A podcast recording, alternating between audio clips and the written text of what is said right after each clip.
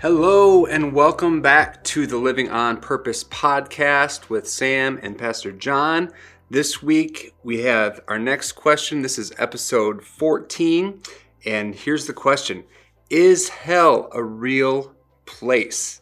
And also, this is going to be a two part podcast. So you'll have to listen to the second part next Thursday. So let's let's dive in here, John. Is hell a real place? Wow, this is a crazy question, right? I mean, for years, uh, everyone just believed that hell was a real place. Mm-hmm. For many, many years, historically, uh, that wouldn't have been a question. But now, all of a sudden, in contemporary, we'll use that term loosely, Christianity, it's become a real question, right? Is hell a real place? A lot of people don't believe in this. Uh, liberal Christianity is saying that it's more imagery in the Bible and not an actual real place.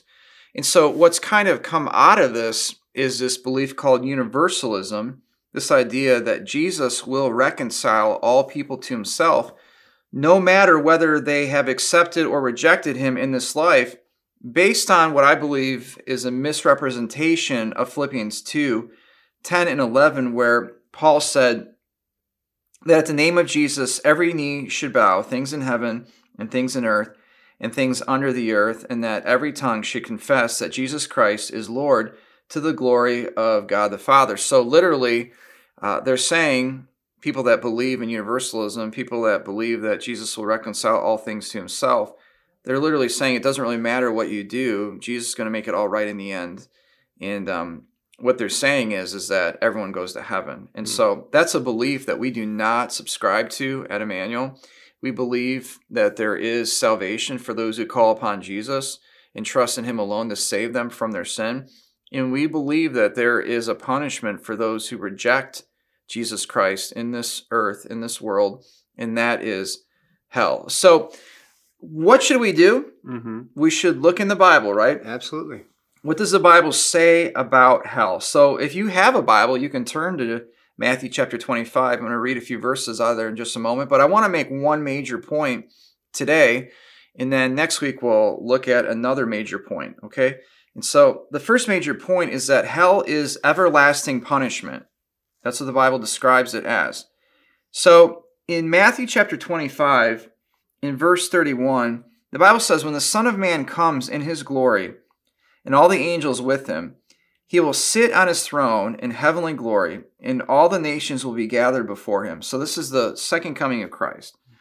The Bible says, He will separate the people one from another, as a shepherd separates the sheep from the goats.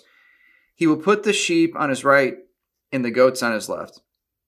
Then the king will say to those on his right, Come, you who are blessed by my Father, take your inheritance, the kingdom prepared for you since the creation of the world. Notice this, he says in verse 35 For I was hungry, and you gave me something to eat. I was thirsty, and you gave me something to drink. I was a stranger, and you invited me in. I needed clothes, and you clothed me. I was sick, and you looked after me. I was in prison, and you came to visit me. Then the righteous will answer Jesus and say, Lord, when did we see you hungry and feed you, or thirsty and give you something to drink? When did we see you a stranger and invite you in, or needing clothes, clothe you? When did we see you sick or in prison and go to visit you? And the king will reply, I tell you the truth. Whatever you did for one of the least of these brothers of mine, you did for me.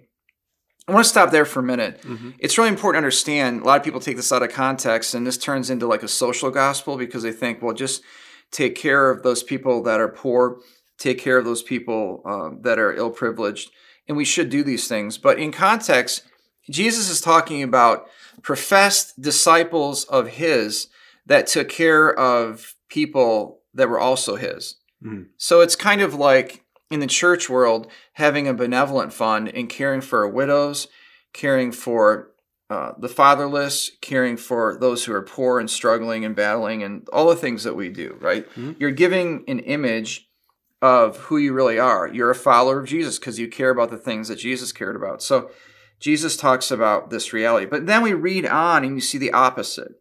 Okay? He says, Then he will say to those, this is verse 41, on his left, Depart from me, you who are cursed, into the eternal fire, prepared for the devil and his angels. So we need to understand up front that hell is a place that originally was prepared for Satan and his angels.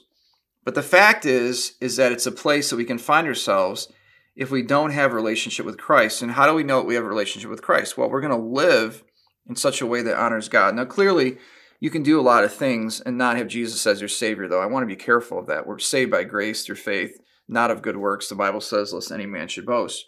But we do see the person here who rejected Christ did not, in even actions, prove himself to be a follower of Christ. And the Bible says that he is sent into eternal fire, prepare for the devil and his angels. He says in verse 42 For I was hungry, and you gave me nothing to eat. I was thirsty, and you gave me nothing to drink. I was a stranger, and you did not invite me, and I needed clothes, and you did not clothe me. I was sick and in prison, and you did not come after me. They also will answer, Lord, when did we see you hungry or thirsty or stranger or needing clothes or sick or in prison and did not help you? And he will reply, I tell you the truth, whatever you did not do for one of the least of these, you did not do for me. Then he says in verse 46, Then they will go away to eternal punishment, but the righteous to eternal life. Now, notice the wording there Mhm. eternal punishment. Eternal is a long time. It's a long time, right? Yeah. And so that's really what is a very vivid description of a place called hell. Now, we don't have a ton of time to get into every verse, but the Bible does describe in Matthew chapter 25 verse 41 that hell is an everlasting fire. We read that. Mhm. In chapter 3 and verse 12, it describes hell as unquenchable fire. In the book of Daniel, prophetically, many years before Jesus even came to the earth, chapter 12 and verse 2, it describes hell as a place of shame and everlasting contempt. In the Gospel of Mark, Mark's uh, presentation of the life of Jesus, in chapter 9 and verse 44 through 49, hell is described as a place where the worm does not die, where fire is not quenched. Now, there's more to that later that I want to share uh, in next week's episode, but it's important to recognize that description. Hell is also described in Luke chapter 16, verses 23 and 24, as a place of torments and flame. It's also described as an everlasting destruction in 2 Thessalonians 1 and verse 9.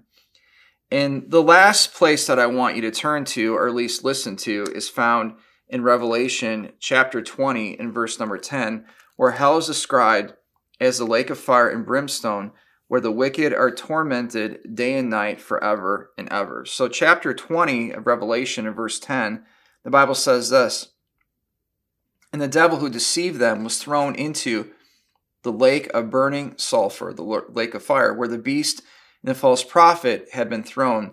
They will be tormented day and night forever and ever. Then it says in verse 11 Then I saw a great white throne and him who was seated on it. By the way, the great white throne is the judgment where people are separated and sent eternally to either heaven or hell. It says, Earth and sky fled from his presence, and there was no place for them. And I saw the dead, great and small, standing before the throne, and the books were opened. Another book was opened, which is the book of life.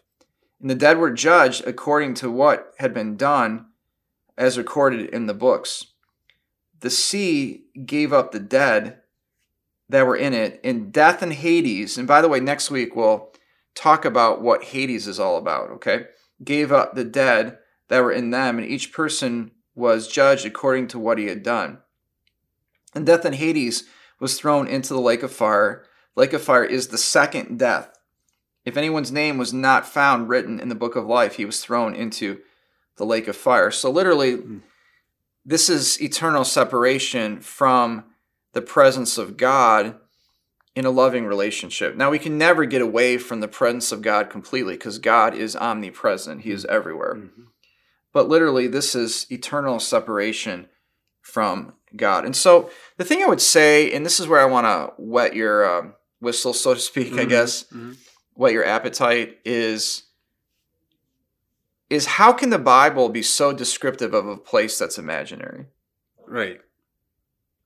And so for us in this first episode, I want you to think about this reality. Maybe you can take the time to look up the verses yourself.